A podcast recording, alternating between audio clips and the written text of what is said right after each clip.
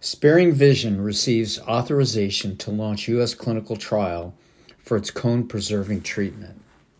Sparing Vision, a French company developing therapies for ocular conditions including inherited retinal diseases, has received authorization from the FDA to launch a phase 1 2 clinical trial known as Prodigy for SPVN 06 it's gene independent cone preserving therapy for people with retinitis pigmentosa.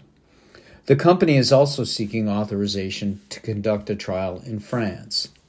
Sparing Vision plans to enroll a total of 33 RP patients who have disease causing mutations in PDE6A, PDE6B, or rhodopsin.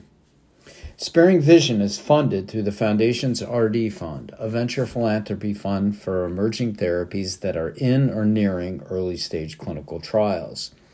The Foundation also provided several years of research grant funding for preclinical development of SPVN 06.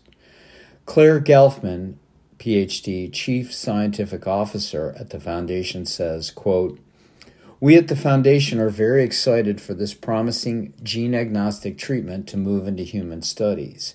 Gene independent approaches are a priority for us because they have the potential to help the most people. End quote. SPVN 06 expresses a protein called rod derived cone viability factor, or RDCVF.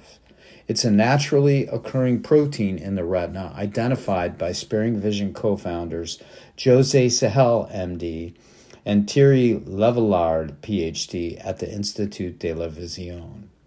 The scientists demonstrated in lab studies that RDCVF prevented or slowed the degeneration of cones, the cells in the retina that provide central and color vision and enable people to read, drive, and recognize faces.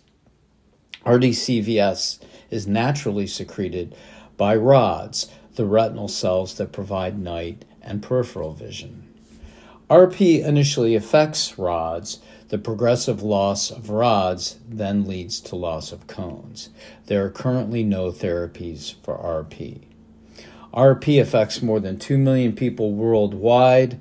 The retinal disease is usually diagnosed in childhood, progressively leading to legal or total blindness in adulthood. This has been Ben Shaberman, Vice President of Science Communications at the Foundation Fighting Blindness.